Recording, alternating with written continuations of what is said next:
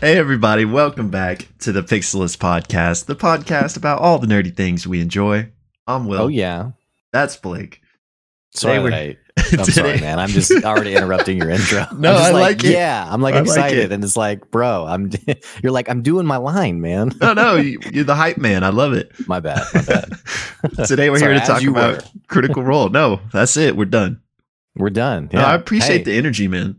Yeah. Well, I was thinking about. I was like, you know, sometimes we like start this episode, these podcasts, and I'm like, yeah, cool. But I was like, no, I'm really, I'm, I'm on like a D and D kick right now. So I was like, woo, yeah. um, but then I realized like I, I haven't worked out the timing part of it yet, because you're like, I'm Will, and like, oh, okay. We got to We'll find the flow. Yeah, one year later.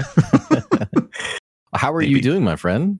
I'm good, man. I'm uh it, it is Thursday, so you know, as we as you know, but I'm sure everybody that's listening to this knows is everyone's a critical role fan. Thursday is one of my favorite days of the week. So uh I'm doing good. I've got my coffee. I'm sitting down to talk to my good buddy about something I love. I mean, I can't complain right now. brother about- and it's you, it's man? bright and early you know we got the coffee dude it's are you rocking a sweatshirt Yeah, bro, it's fall, It's- man. it's sweatshirt season Yeah. you know it's like nice and cozy you know so anyway i took my kid to daycare And we walked outside like both in t-shirts and it was like frigid.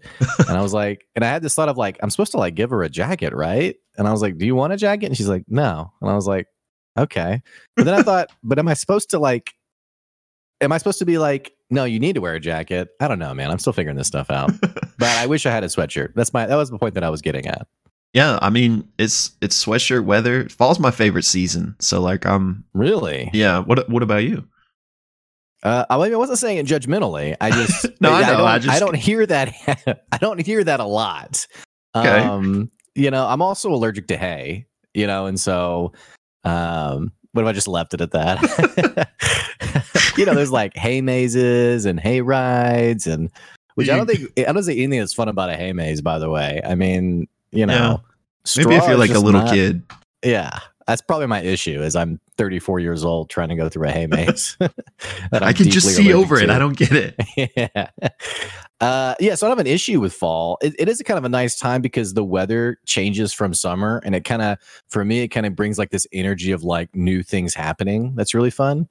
But um, I think for me, my favorite season would be springtime Because Okay. it's like the first warm, that first warm sunny day after it's been like Mm. cold for forever, Yeah. and you're like, dude, I'm gonna go outside.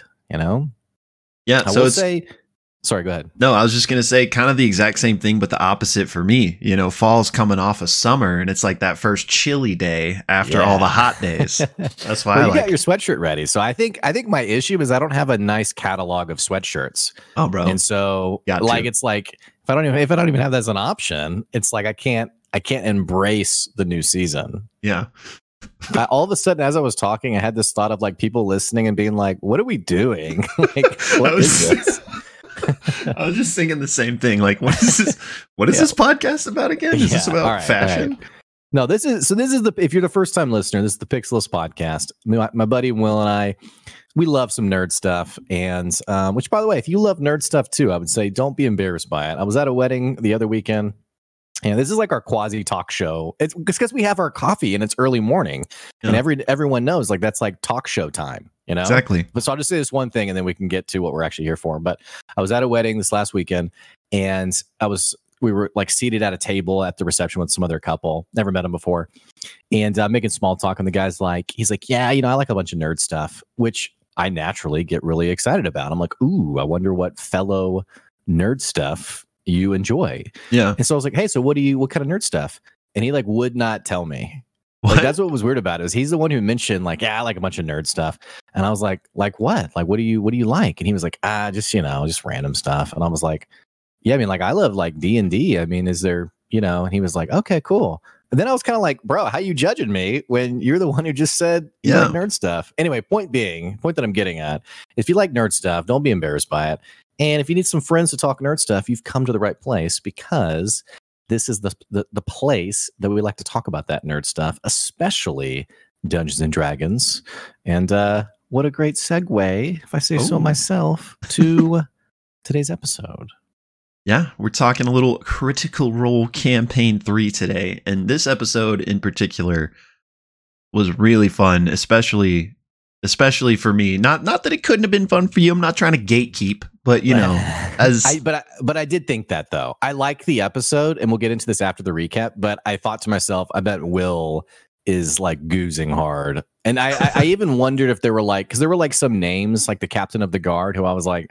I don't know who that is, but I thought I wonder if that's like someone from like campaign one or something, or Yep. So I'm I'm sure you're going to educate me and get me on the loop, but I'm I'm sure for you it was definitely a nostalgia bomb. That was pretty fun.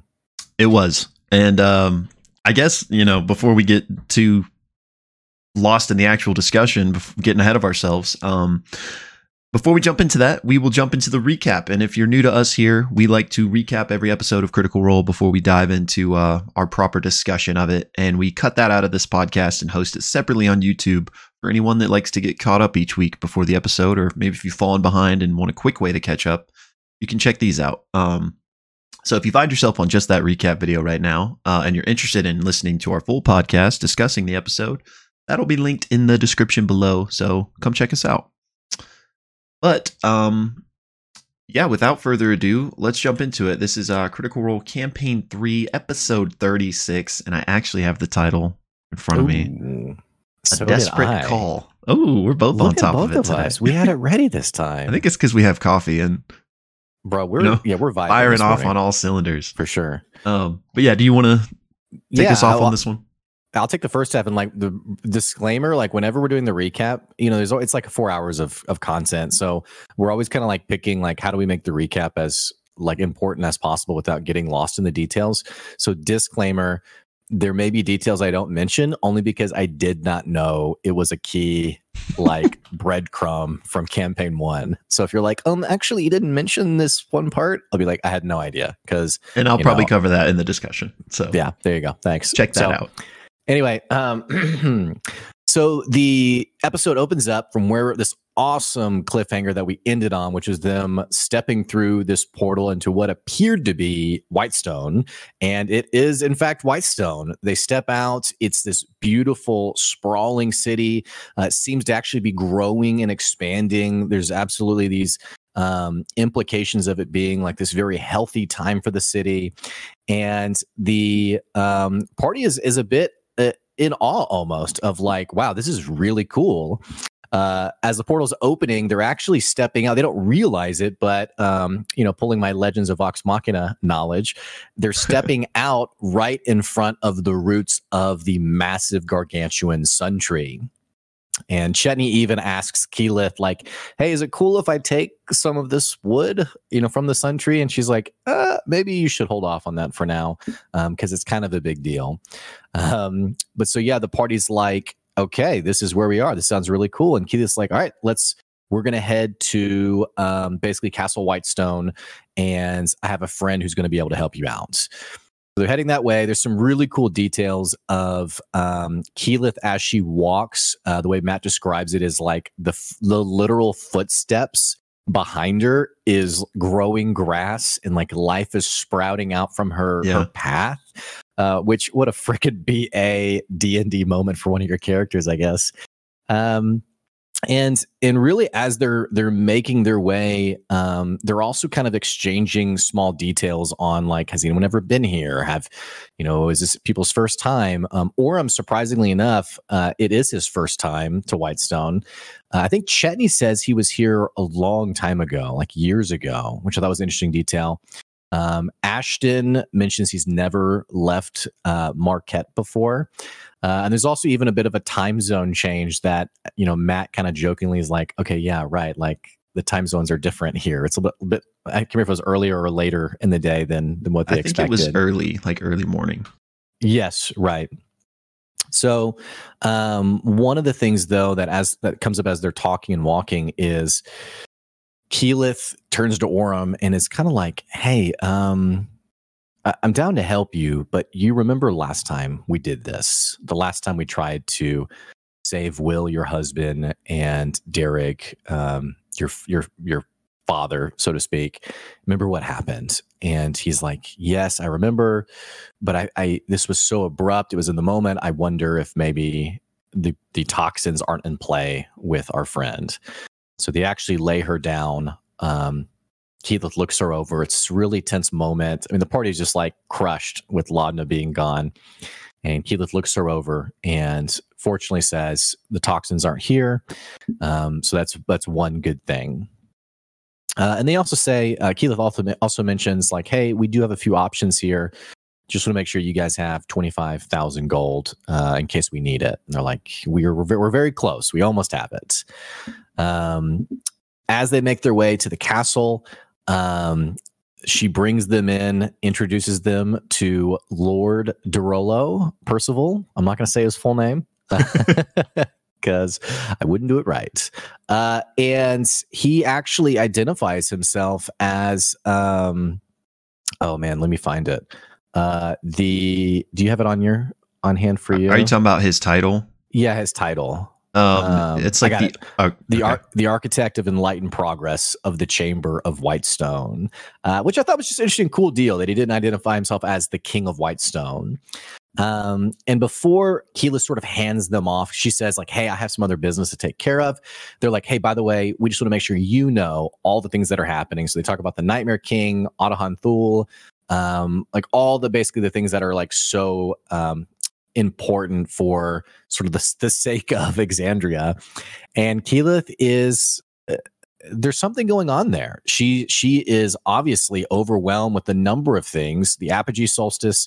She mentions some archmages she's trying to keep in check.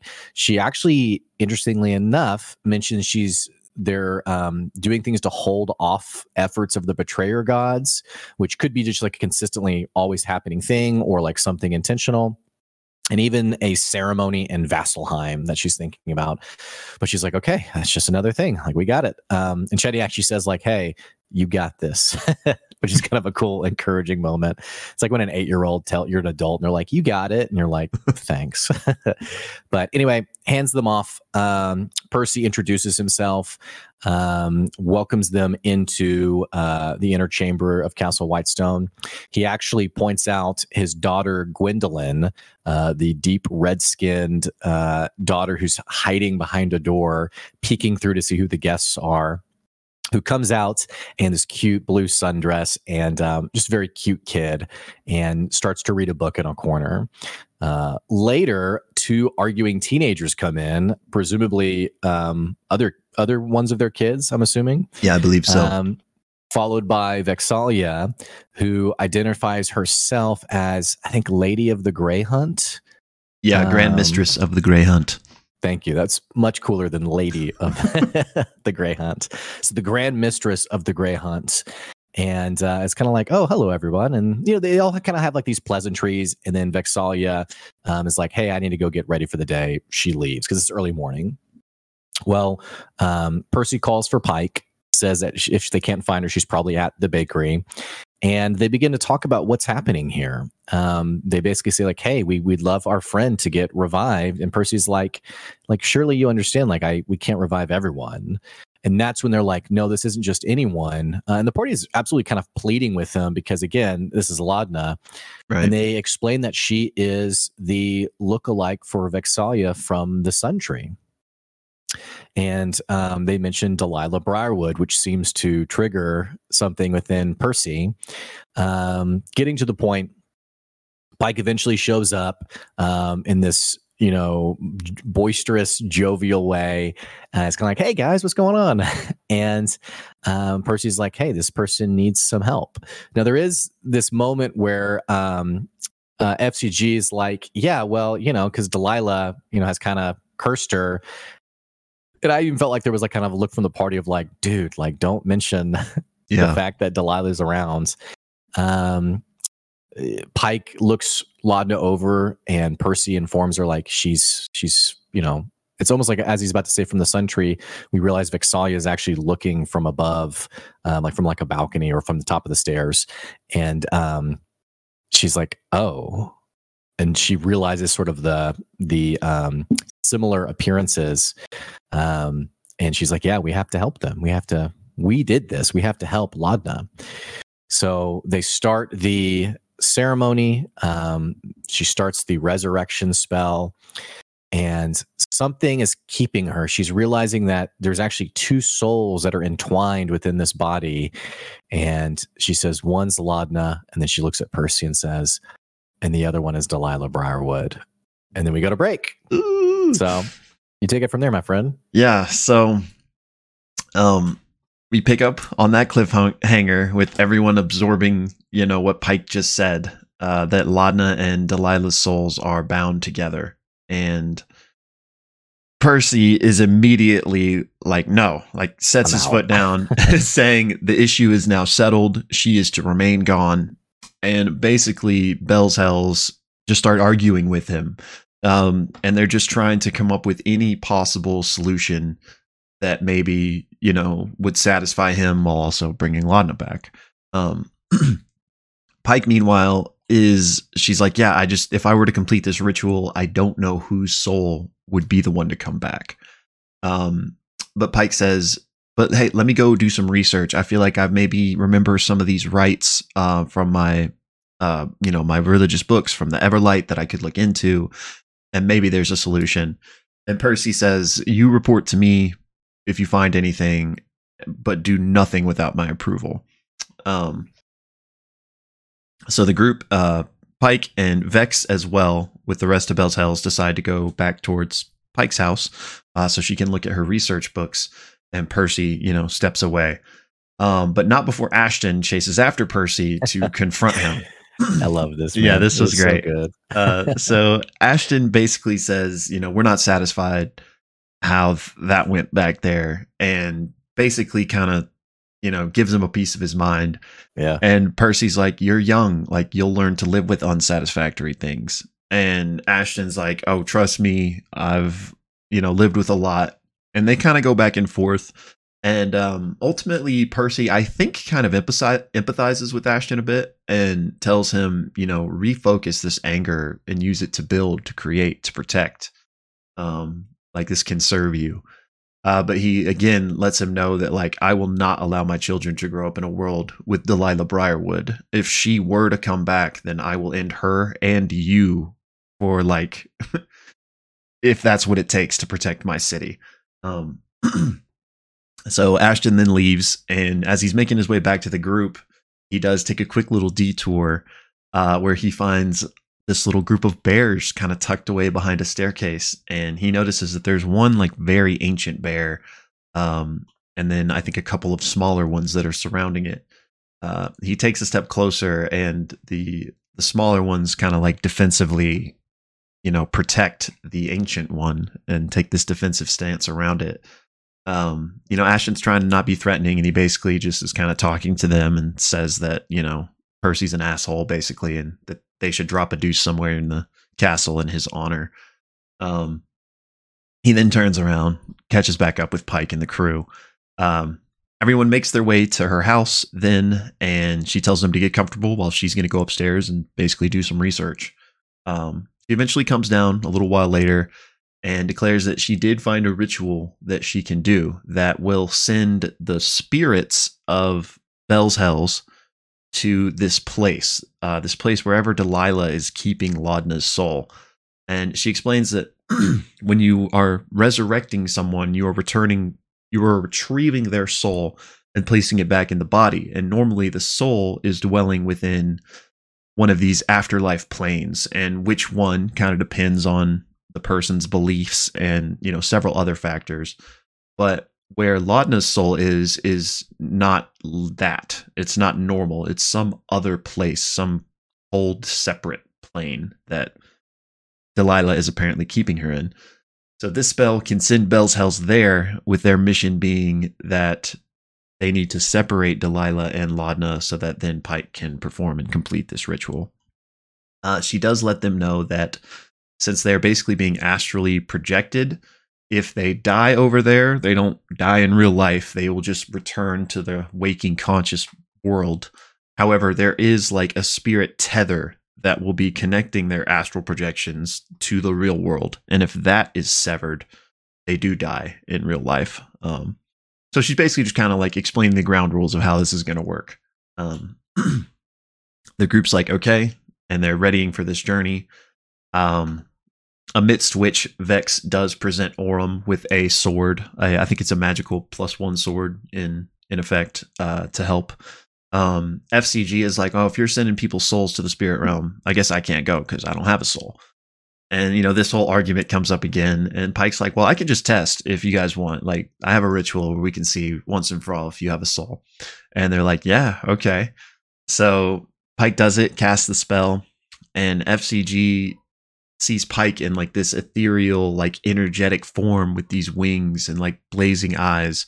And then FCG looks down at himself and kind of sees a similar like energy, not his normal, you know, robot body. He's seeing his soul in effect, his spirit.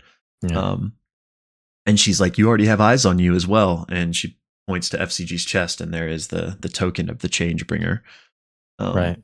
So they're like, "Yeah, you have a soul." And FCG is kind of like coming to grips with this, and is like, "I, you know, I must find a purpose now. I must, you know, protect you guys." And they're like, "Well, what's different? You know, that's just what you've been doing." And he's like, "No, now it matters." And they're like, "No, it's always mattered." Hmm. Um, so it's a nice yeah. little moment. Um, yeah. Then they fully prepare the ritual, but they do need a bunch of material components, about almost 7,000 gold worth. Uh, but Vex is like, I got it. You know, she comes back, gets those. They set everything up, and Pike um, casts the ritual.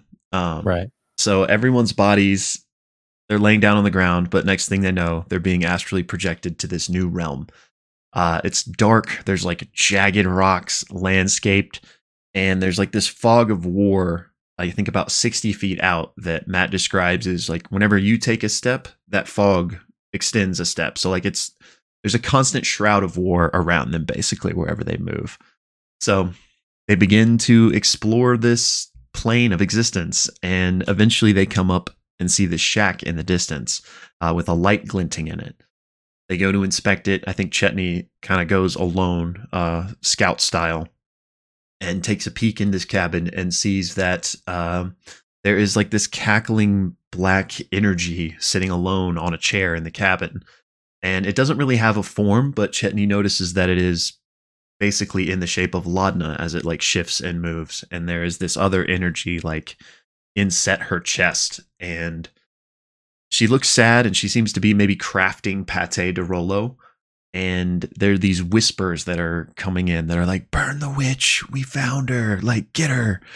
And these whispers just keep getting louder and louder. And all of a sudden, the black form of Laudna disappears. And suddenly, the fireplace that was in this cabin, like, it's very large and starts burning the cabin down at the same moment these like shadow mists start coming out from uh from like the woods around this cabin and attack the rest of the party and initiative is rolled um for the sake of brevity uh we have this combat encounter with these like literal shadows um as Chetney grabs the pate body and the bird skull from the cabin and ducks out of there as it's burning down to to join everyone else. Um, these shadows can like heal. They can create darkness. They can like become incorporeal and like disappear into the ground and come back up and attack. Uh, it's a very uh, interesting combat. A little tricky but bell's hells eventually do get the job done. Um, there's a pretty cool how you do want to do this moment with ashton and his like you know weird timey-wimey gravity strikes um, so they take care of all of the shadows no one goes down um, but in the meantime, this fire from the cabin has kind of gotten crazy and is beginning to burn everything. But uh, Fearne casts Tidal Wave, which I believe for the first time, and uh, just extinguishes all the flames at once. So, with the combat over, the party go back inside the cabin, uh, now to find it empty. But Orym does find a board in the ground that leads to a tunnel. Uh, and they're like, well, I guess this is what we should check out. And But uh, Chetney's like, I'm a little rough though. And so the party decides, like, well, can we rest here? I don't know if that's a good idea. They decide against it. Um, FCG drops a mass healing word to bring Chetney up a little bit. Uh, but onward they go. So they trounce down this tunnel. It goes down, down, down, deeper, deeper, deeper. Uh, and then it starts to climb back up. Chetney, uh, again, is in the front um, scouting, and he makes his way to the mouth of the tunnel. And as he's coming out, like it's almost like a Stranger Things upside down kind of transition, is at least how I felt like Matt was describing it. Yeah, that's good. He like comes up and it's like gravity is almost shifting as he like gets this new perspective and he sees like all these trees and this crumbled wall and this city beyond it and then a massive like dead tree beyond that. And there's this like eerily green mist kind of floating through this city and that's where the session ends. Cool.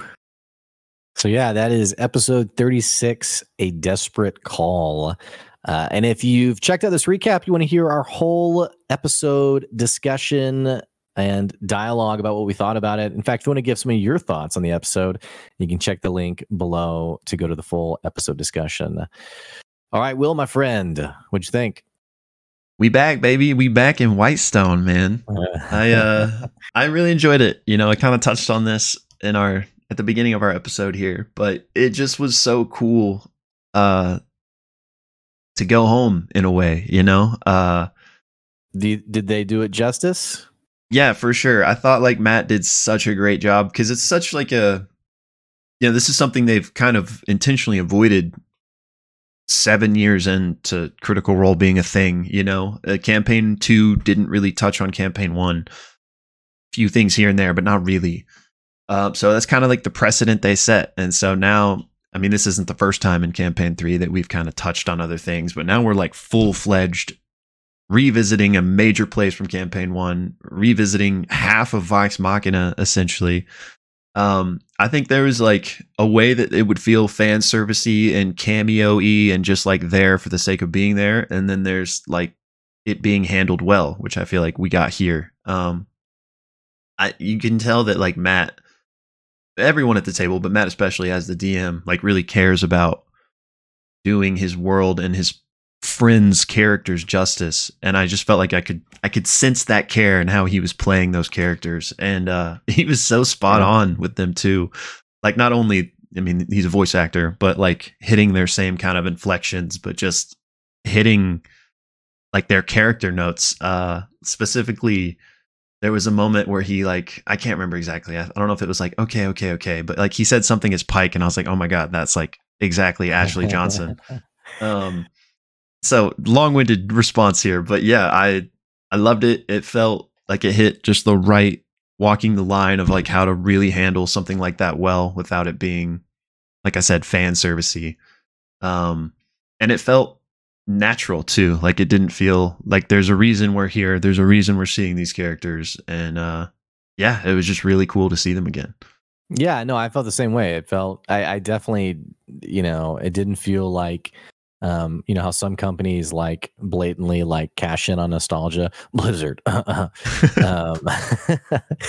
you know, it it definitely felt very authentic. It felt natural. Um, I don't know if you watched the interview with um, Matt at the, at the New York Comic Con where they No, I haven't yet. him- they basically asked him like, "Hey, so like the party's back in Whitestone. Like, is this is this um or it was like you know delilah briarwood's a big part is this how you always envisioned it. Like did you always envision campaign campaign three going back this route?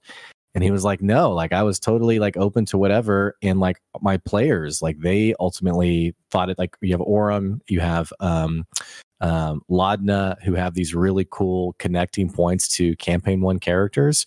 Um so I, I think it's cool from a dm perspective that matt didn't like no no we're we're not going back that route um, but sort of let the players sort of guide that direction. And then like you said from what little i've experienced from campaign one and, and legends of vox machina um, it did all feel very um, carefully handled. Like you could almost sense matt being extremely cognizant of like how do i represent each character the right way?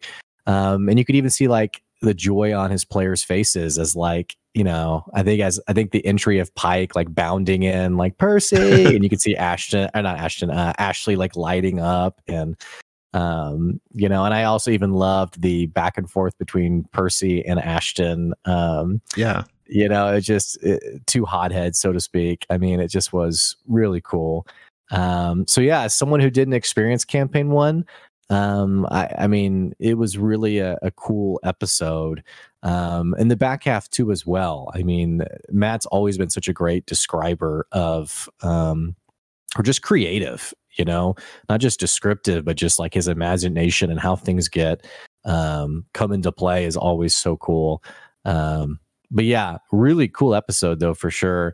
And I think it's it's the right amount of nostalgia. You know, like I think if we leave Whitestone after this, it would be.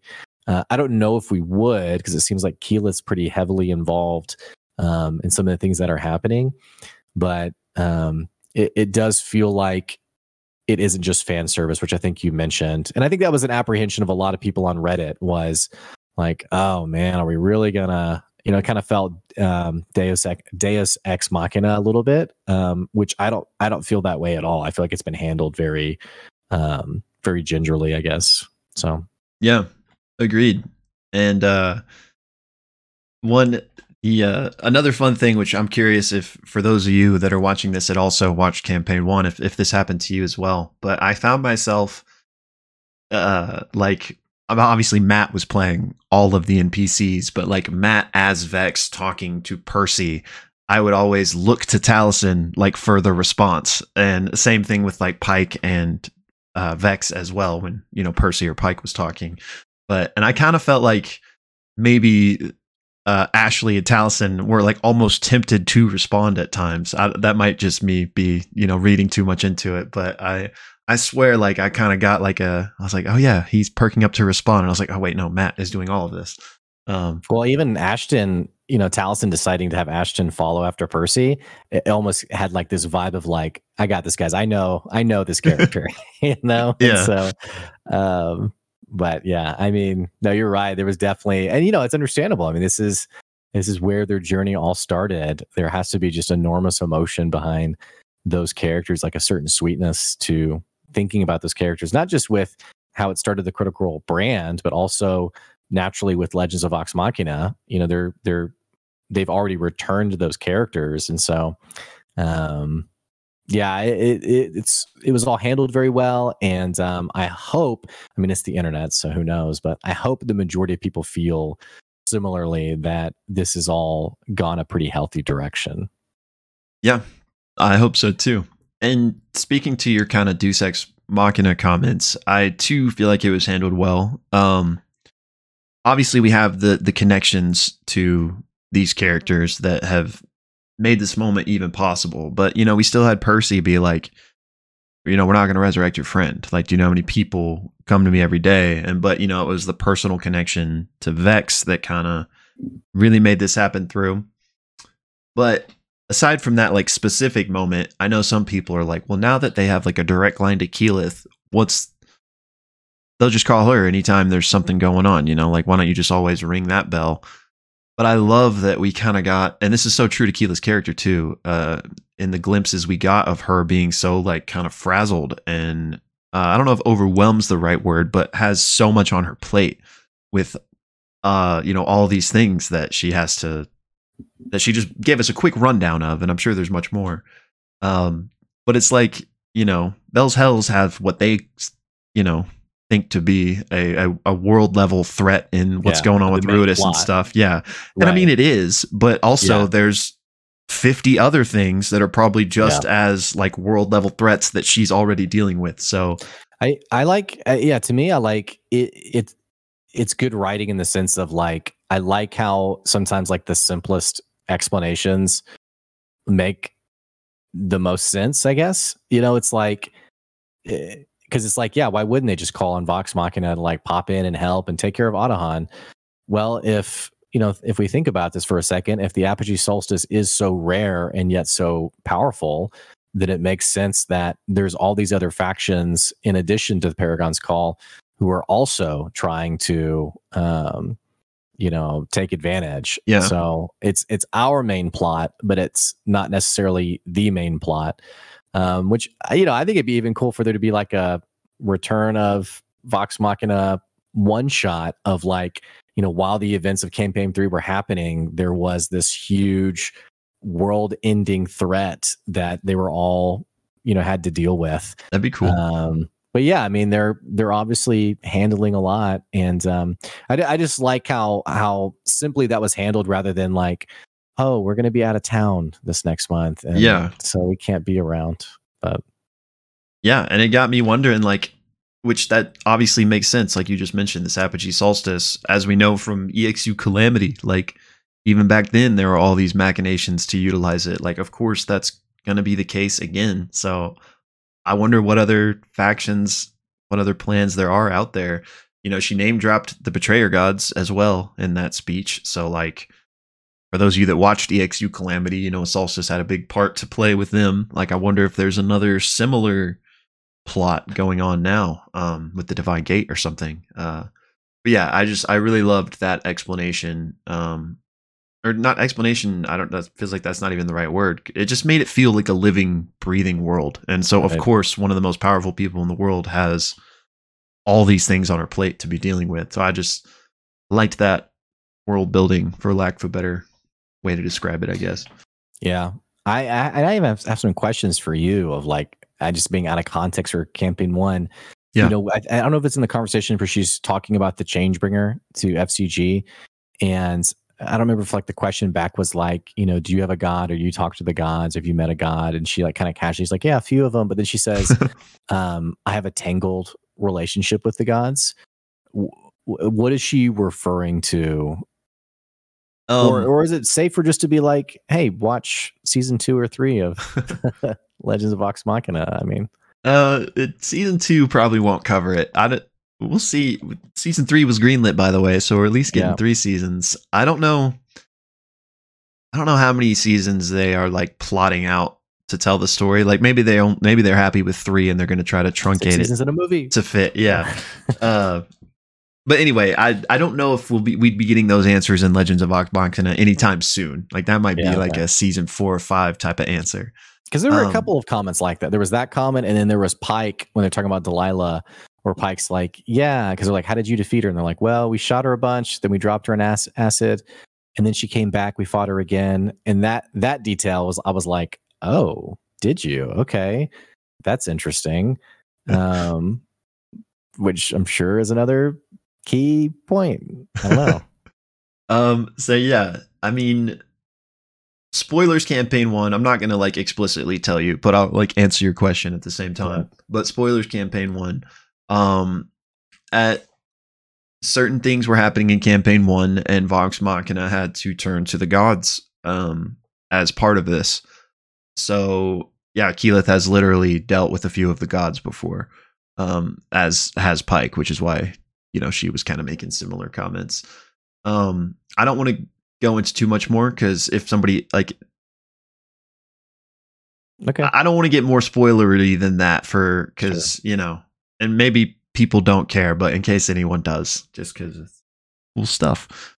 Um, but yeah, and uh, yeah, so those are just those are just little campaign one nods, I guess. Uh, I know. Sorry if that that probably wasn't a satisfying answer to your question, but No, yeah. I mean, it, I at least got to express that I was thinking about it. I guess. and I mean after the pod, I can answer if you'd if you'd like me to.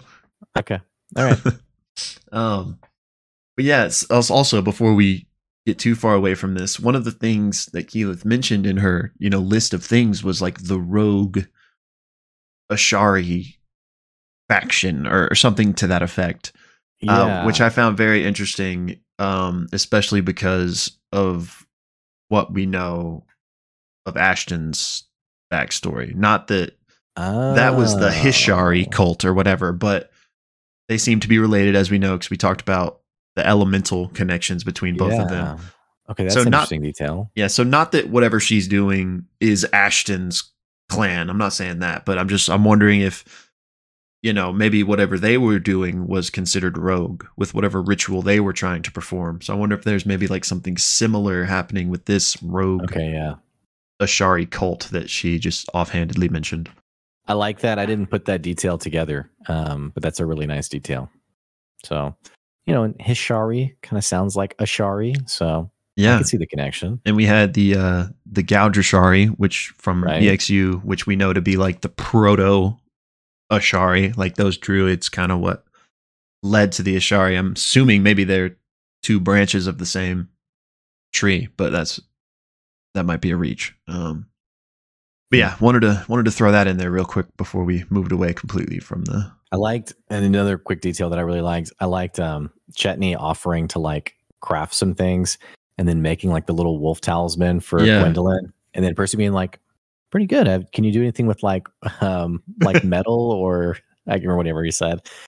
And Chetney was like, "Yeah." it's like, ah, I'll think about it.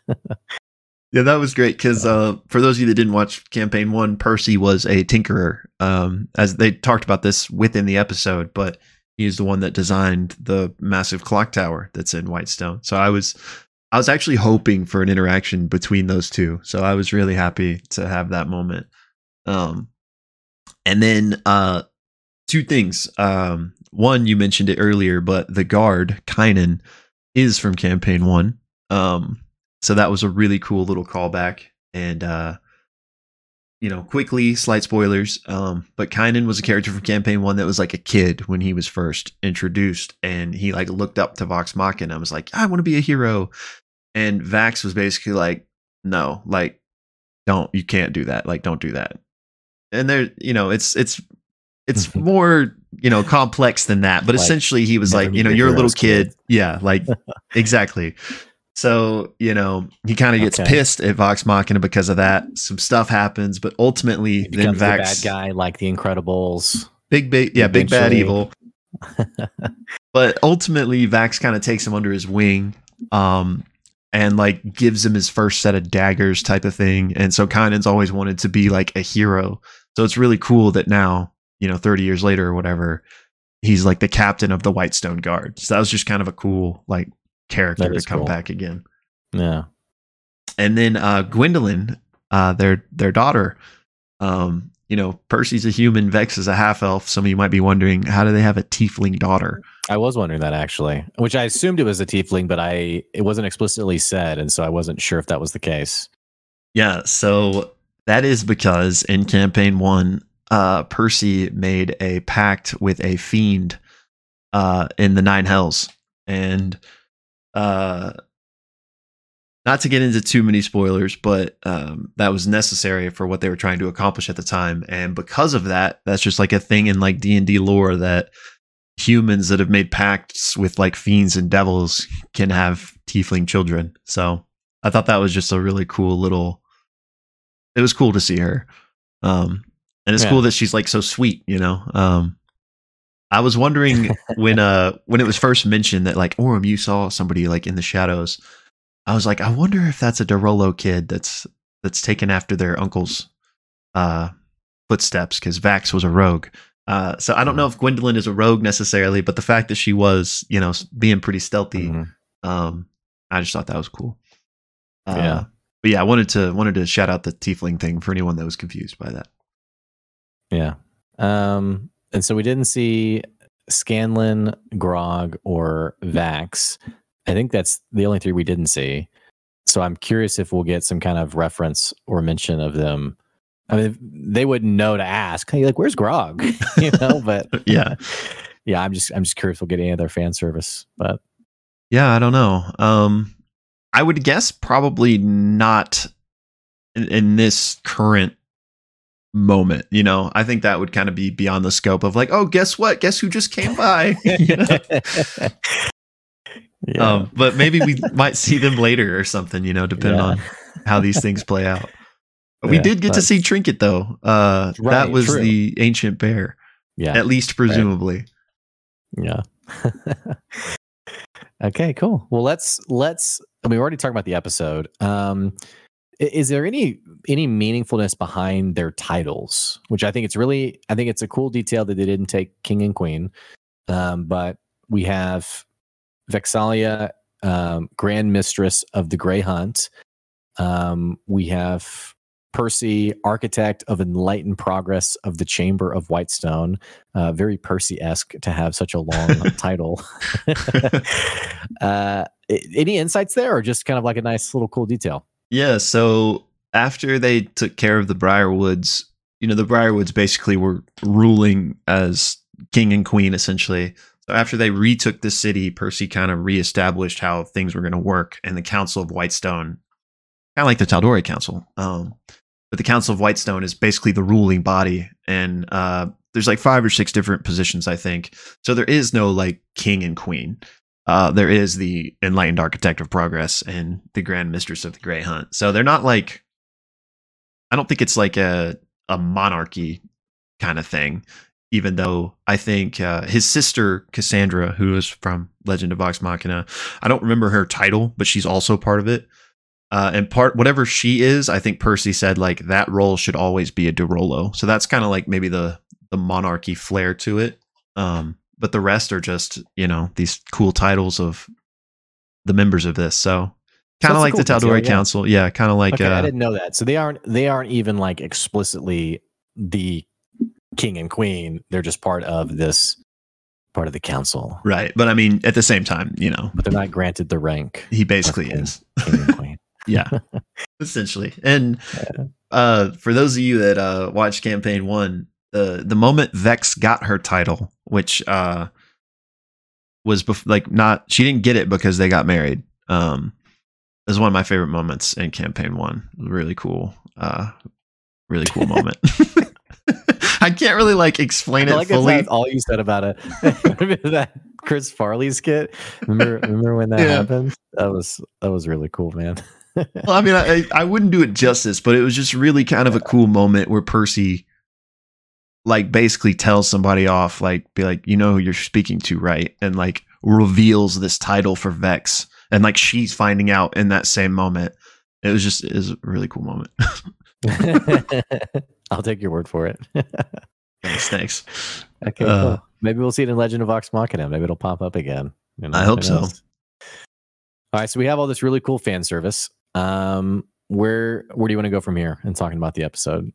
Um, let's see. Let me. Let me... I, I'm not sure how much is left to cover from the first half. Yeah, in the sense of there's not a lot. I think I think the characters are really true to maybe what we expected. I think it probably would have been a cop out for Percy to be like Delilah Briarwood. Oh man, well don't worry, I'll still resurrect your friend. you know, like I, I think it is interesting. I, I think I kind of what I my head canon was that I maybe would have sensed a little bit more um someone who's kind of like let go of that trauma and, and, been at peace of it. But then again, like entire family being like butchered and like all of this horrible things happening, I guess you don't really fully let that go. so I, I kind of liked how the the trauma was still there. Um, and even his line of like, my kids won't grow up in a world with Delilah Briarwood. Um, yeah. And there's even more trauma besides just what you've seen in the Legend of Vox Machina. Like as you saw Pike mentioned how they've like fought her numerous times, like Delilah does other sh- shit too. So, oh, okay. You know, it's I definitely, okay. you know, he's not letting that one go. Um, but I did also think it was cool how, you know, having seen Legend of Vox Machina, Matt mentioned in his office the fruit, the plague doctor mask was still just like hung up above everything. So I kind of liked that. That I don't know, you know, I don't want to speak for Percy's character, but almost serving as like a reminder of not to forget, like, yeah, you know, kind of what yeah, led you, to this. Yeah, you don't ever really fully let go, you know. So yeah, no, that's that's cool. That's right. Well, maybe moving after the break, then. Um, I thought it was great. Um, I mean, I there was definitely this palpable like grief in the episode of like, are they about to have to say goodbye? Um, and even in the previous episode, like FCG even said, like, hey, maybe it would be good for all of us just to go ahead and like say our goodbyes. Yeah. And they were like, what? Like, no, we're not doing that. But like there's there's been this back and forth tension um of are we are we in denial or or do we just need to let go right and even in the conversation with percy and like is there an option here i i sensed that um you know and it, it's definitely been like this for me of like glimmer of hope and accept reality. Like Percy's Right. saying, like, it's settled, it's done, she's not coming back. And then Ashton's like, I got this, guys. And you're like, glimmer of hope. Percy's like, you know, don't let the door hit you on the way out. Um, you know, and then back to despair. And then, you know, Pike and Vex being like, no, we're gonna help you out. And it's a glimmer of hope. And then they're in a really messed up world. Um, which like the mechanics of this are so interesting. Like I'm trying to like fit this plane cleanly in like the universe of EXU and I understand that it really doesn't fit cleanly. Um, but I I think that tension has been really um, easy to sense, and I think the party's even eager to um, not get it done. That's not the right way to, to put it, but like I think they're they're eager to like let's work toward like we can do this. Like, we Like, can get yeah. to you know Have some sort of closure. Right, right. And I hope that's with Laudna getting brought back. Um because it almost seems like glimmer of hope. We're heading to we're gonna fight Delilah Briarwood and get Laudna back. But then there's this other part of me that's like, or are we going to fight Delilah Briarwood and have to say goodbye for good to Laudna? I don't know. Um I don't know, man. I Oh, like maybe Laudna makes like the final self-sacrifice to like I don't know. Yeah, if they're intertwined. I mean yeah. and it, it'd be a really nice um introduction or not introduction um transition into marisha's new character i think uh You just play Keyleth, right? yeah hey i'm gonna join you guys level 20 plus plus but i don't know So, Yeah, it definitely they really have teetered on this uh of not knowing, you know, like can I start grieving or can can we still fix this? I feel like that's been a really interesting kind of like emotional dynamic they've flirted with for the past few episodes. And yeah, it at least does seem like we have a way now. Now, can we accomplish this or not is another question, but at least they do have a path that they can take and they are taking. Um and I just thought that, you know, credit to Matt again, how cool this whole idea was of like, yeah, all right, you know, my players have these powerful connections. They want to resurrect, you know, uh, character. Um, I don't think it's just Deus Ex Machina. Here's the paths to where this could happen. And instead of just being like, oh yeah, they found Pike, Pike can resur. No, it's which this obviously makes perfect sense with Laudna's backstory, but no, her soul is intertwined with Delilah. So here's this awesome one shot adventure, for a lack of a better word here, where you're going to dive into the astral plane and try to separate her soul from this evil right witch, basically. Uh, I just thought that was such a cool idea. Um, you know, for all Well, I know, you're- there's. Go ahead. go ahead no you're sorry Oh, I was just gonna say, I just for all I know, maybe there's a precedent for this type of like encounter. Um, but I just thought that was such a cool, like, creative way to to come up with like this challenge for your players to you know accomplish this thing that they want to accomplish so badly. Yeah, I mean, I think I think for me, what I think about sometimes is like the Critical Role brand. Like they're they're telling a compelling story. Matt's obviously cognizant. I mean, they all are. They're cognizant of the brand of Critical Role. But I think what I like about this whole arc is it just reminds me of the roots of people who love D and D who are playing D and D.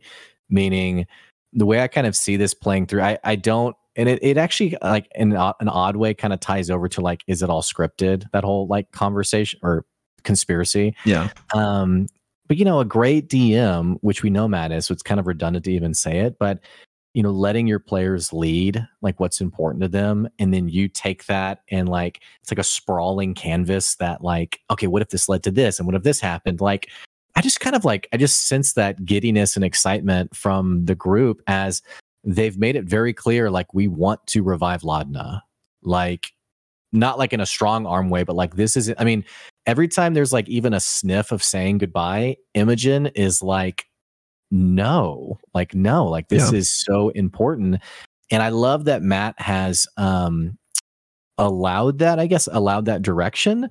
And then from that has then like I I I don't envision that Matt had like a bottled shadow realm that was like, now's the time to bring it out. Now I will say every great DM, like I know for my campaign, I have like, you know, little data points of like this might be like a cool detail that I'd incorporate. Yeah, you got that stuff So- ready to slide in. Yeah. Yeah, so I, I think I think it's un it'd be unfair for me to be like he just created this on the spot. He probably had something like this envisioned in a way, uh, in terms of like what Delilah's world maybe looked like.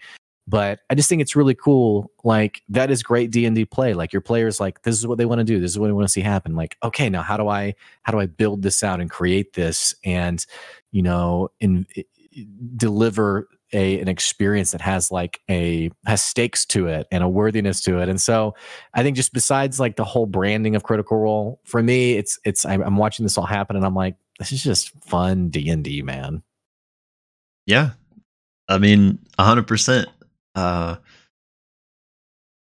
like I mean I yeah, I don't want to repeat everything you just said, but yeah, cosign. Um Yeah. Well, and the last thing I'll say with it too, now that I'm like waxing poetically about it, um, I see this like comment of like, um, because I follow like a lot of D and D stuff since I have my own campaign, but I just see this. We thing, get it I it's. I have friends who play D and D actually, but um, I keep seeing this thing like all the time. That's like you know, Critical Role's not authentic D and D, like you know, and it's like always hating on Critical Role for like the D and D experience and like whatever. Um, and I would really push back on it in the sense of like, there's been so many great things that have come from Critical Role that you can pick up and drop in your campaign. And I think I think this arc is a really there's some really great data points there of just what good play looks like. Yeah, and there's really no wrong way to play either. So like just play your way and why are you like harshing on anyone else's groove, man? You know, like Yeah. but yeah. Did I Awesome. mention I have a D&D campaign I'm not jealous, all right? but just what a cool one shot what a cool idea and i'm just curious like obviously matt didn't know marisha's character was going to die at this part of the campaign and this was going to happen but he did know that delilah was entwined with her backstory so i'm kind of curious where those two threads meet. Like i wonder what the original plan for Delilah was, you know, because I, can't imagine that it just always hung on the fact that Laudna might die at some point and there would be this entangled soul reveal. So I'm kind of curious, and this might be something we never find out until like a end of the campaign wrap up where we can ask Matt questions. But let's assume they do deal with they they separate them right and they res Laudna. What does that mean for Delilah now? Like, where was that story going, and could it still go there, or or like? if they do separate them, is Delilah dealt with now, or is she now just not connected to Laudna and maybe gonna No. still show up in some other form or fashion? Well, uh, yeah, because there's definitely this other implication of not just being like an entwined soul that's like, you know, traumatizing Laudna. Like the fact I, I felt so. I'm just like, bro, if Laudna's character wasn't tragic enough, the fact that she's her soul isn't allowed to pass on to whatever plane that is, but Yeah. is being kept. I'm like, I'm just thinking like this poor girl has been life ended and then afterlife you know tortured by delilah like how evil a character is this but um even beyond that though i just go back to the gnarl rock stone where delilah you know absorbed it um to me there's some other storyline or breadcrumb there of like greater plans even beyond Laudna. And so I think you're right. It does beg the question like if this ends with Delilah being ended, what did what other things did Matt envision and what could have happened and could we see more of it? And you actually kind of I mean, you actually also kind of wonder like all right, how many times is Delilah to keep popping up here? Um so I don't know. I I'm I'm I'm with you in agreeing that I'm really curious where does this go? Yeah, and on your note about just poor Laudna, like, yeah, now she's not that not that wherever she is, I guess, should be considered the afterlife. I mean, I guess maybe it is for her, but like she's just reliving her worst moments, you know, sitting in that cabin as the town folk come to try to kill her. Uh, it is just really sad. And we now enter this tunnel and we kind of come out into this the same same I lo- plane, I guess, but new area. I love how you called it Stranger Things esque. Very much Whitestone upside down yeah. is is exactly where my mind went. So I, I think you I think you nailed it. which we know that where we were coming from was kind of Laudna's hell, for lack of a better word. Is this Delilah's hell? Because Whitestone is where she kind of took over and took power, but it's also where she was defeated. Um, and yeah, you already said it, but for anyone that was wondering, I definitely agree with Blake and think that that place at the end of the episode was Whitestone. That's the sun tree that Matt was describing as the big dead tree. Um, I'm wondering, is it her hell? Is it just her domain? Um, there are these things called domains of dread in D and D, and I know some people have speculated maybe that's what this is.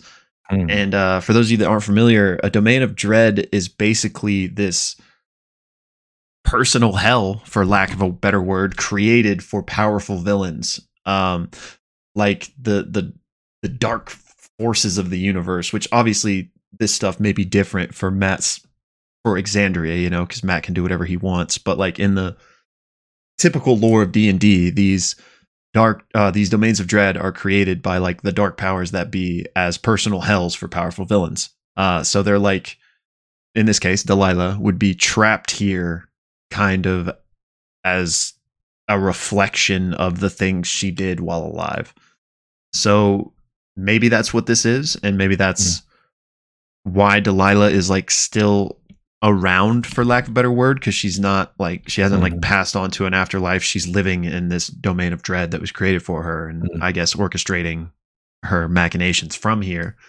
so maybe it's that but maybe it's also just like delilah was so powerful that she kind of has her own realm even after death and maybe the a great- distinction doesn't matter but I mean, I love I love the conversation though because it's I don't know the phrasing for it, like what you call this, um, but for someone who wanted Whitestone so badly, there, there's something interesting about that. That she now rules this.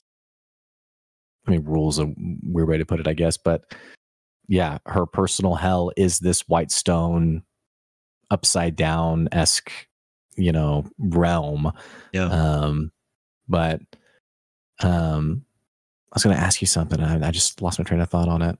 Now that I think about it. Oh, um, the implication of Laudna, uh, the, the the cabin, is the implication here? Because I went, I, I started in one place and then I went somewhere. At first, I was like, okay, yeah, because Laudna, maybe maybe there was like, um, I think there was like, it wasn't there early in the campaign, like special kids were like brought to Whitestone who had like special affinities or something. So I, I thought that was actually what was happening was like people being like, you know, she's a witch, she's crazy, whatever. Um, and then maybe that's what led to them going to Whitestone.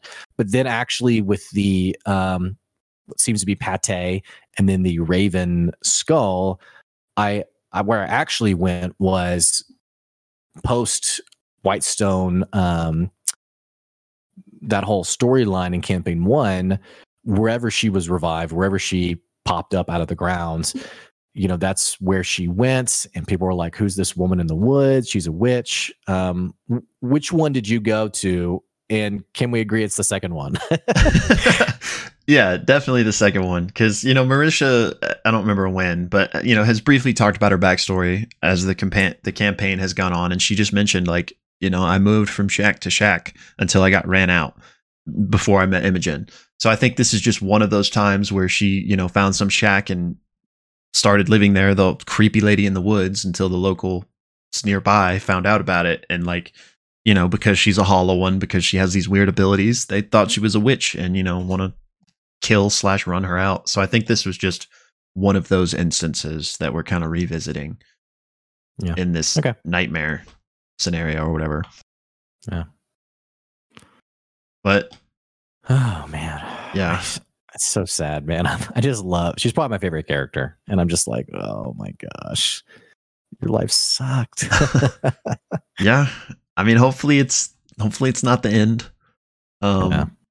but so we got whatever is about to happen in the upside down whitestone presumably an encounter with delilah i don't or maybe not i mean i don't know like we saw we or at least we think we saw laudna and she was like this black energy essentially so is delilah also like incorporeal, or maybe since if this is her domain, maybe she's fully, Yeah. you know, fully fleshed out, fully powerful. But I don't know. I'm interested to see kind of What, what how this here's a- plays out. Here's a question for you. What what was it about Delilah that has caused her to be so powerful and tethered? Eh, Was she just was she just always a powerful caster? Uh, is it her like boons from the whispered one? Like is there a lore X like a, a specific point that has explained why she came she seems to not pass on? Um or I mean I don't know. Um, so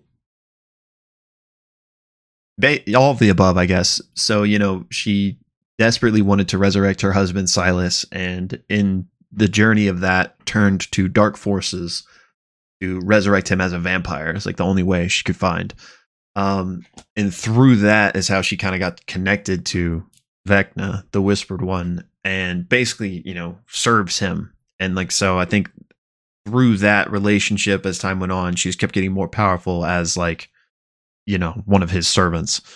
Um beyond that there's not really like some other you know also she's a god type of thing you know? It's i think it's just that but um yeah just a really powerful Yeah, okay. sorceress i guess.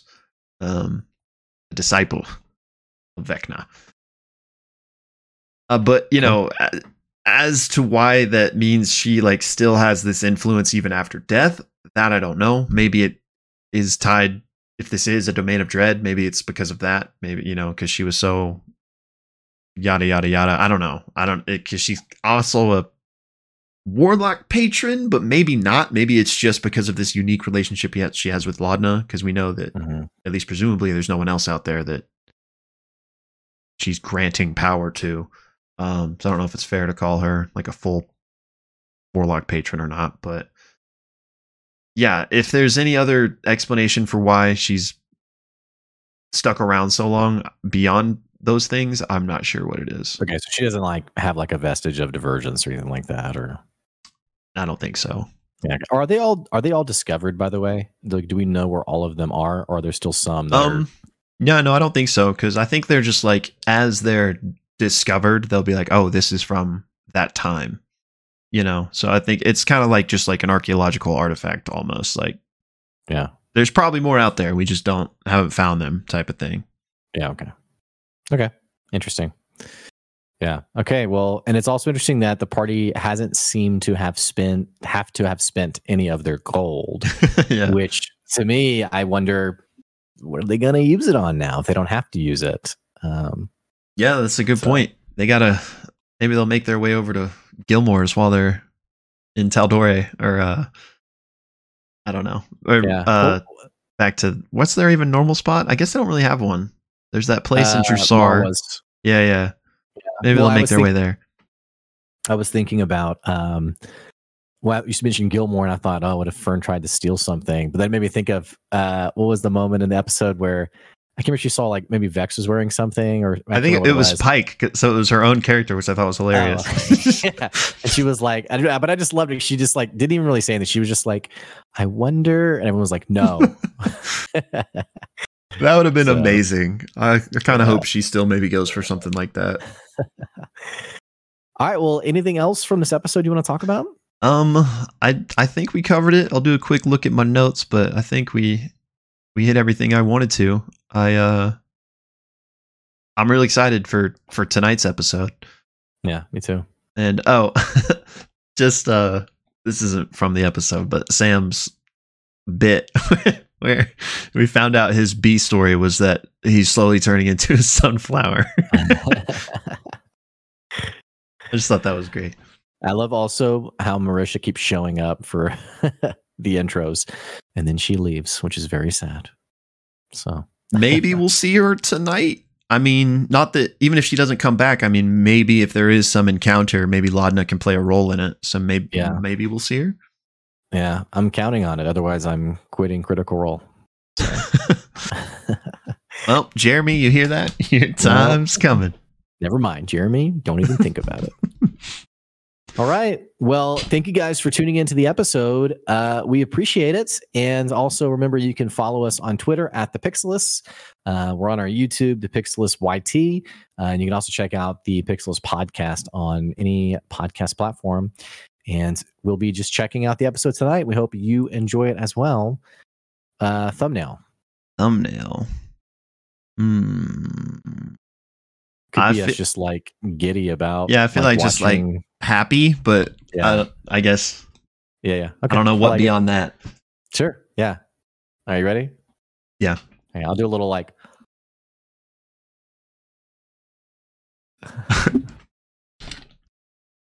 okay. All right, all right, all right. All right, gang. Thanks for letting us talk about sweatshirts in fall. hey, what's your favorite season? Let us know. Yeah. Anyway. Bye, y'all. All right. See ya.